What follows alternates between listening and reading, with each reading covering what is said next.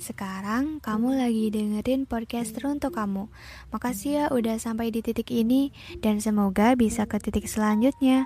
Selamat mendengarkan dan terka maknanya.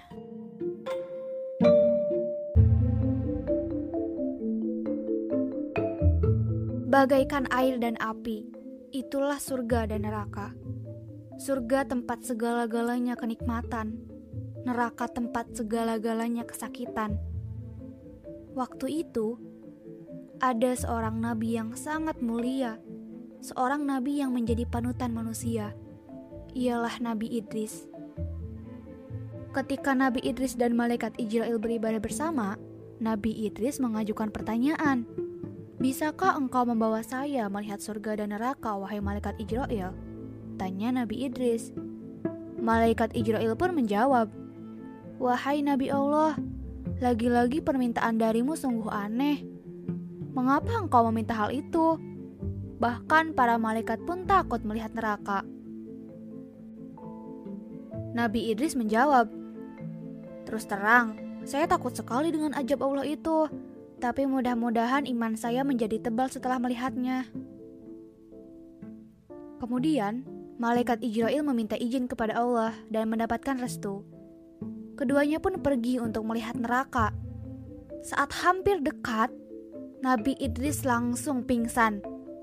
Malaikat penjaga neraka merupakan sosok yang sangat menakutkan. Ia menyeret dan menyiksa manusia-manusia yang durhaka kepada Allah semasa hidupnya. Nabi Idris tidak sanggup menyaksikan berbagai siksaan yang sangat mengerikan itu.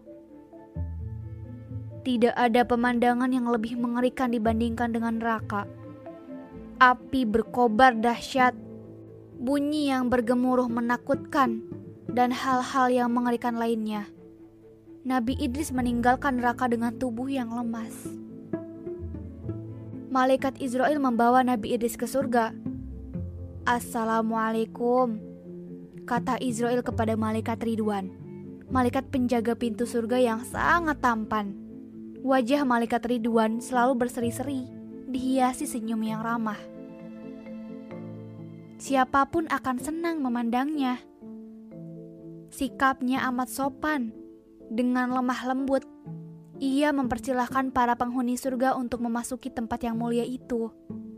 Ketika melihat isi surga, Nabi Idris kembali nyaris pingsan. Tapi bukan karena takut, melainkan takjub dengan pesona dan keindahan semua yang ada di surga. Semua yang ada di dalamnya begitu indah dan menakjubkan. Nabi Idris terpukau tanpa bisa berkata-kata melihat pemandangan sangat indah di depannya. "Subhanallah, subhanallah, subhanallah," ucap Nabi Idris berulang-ulang. Dilihatnya sungai-sungai yang airnya begitu bening seperti kaca. Sementara itu, di pinggir sungai terdapat pohon-pohon yang batangnya terbuat dari emas dan perak. Lalu ada juga istana-istana untuk para penghuni surga. Di setiap penjuru ada pohon yang menghasilkan buah-buahan yang begitu segar, ranum dan harum. Setelah puas berkeliling, Malaikat Izrail mengajak Nabi Idris pulang ke bumi. Namun, Nabi Idris enggan pulang dan ingin tetap berada di surga. Hatinya sudah terpikat dengan keindahan dan kenikmatan surga Allah.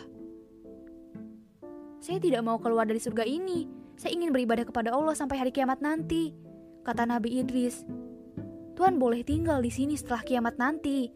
Setelah semua amal ibadah dihisap oleh Allah, baru Tuhan bisa menghuni surga bersama para nabi dan orang yang beriman lainnya," kata Malaikat Izrail.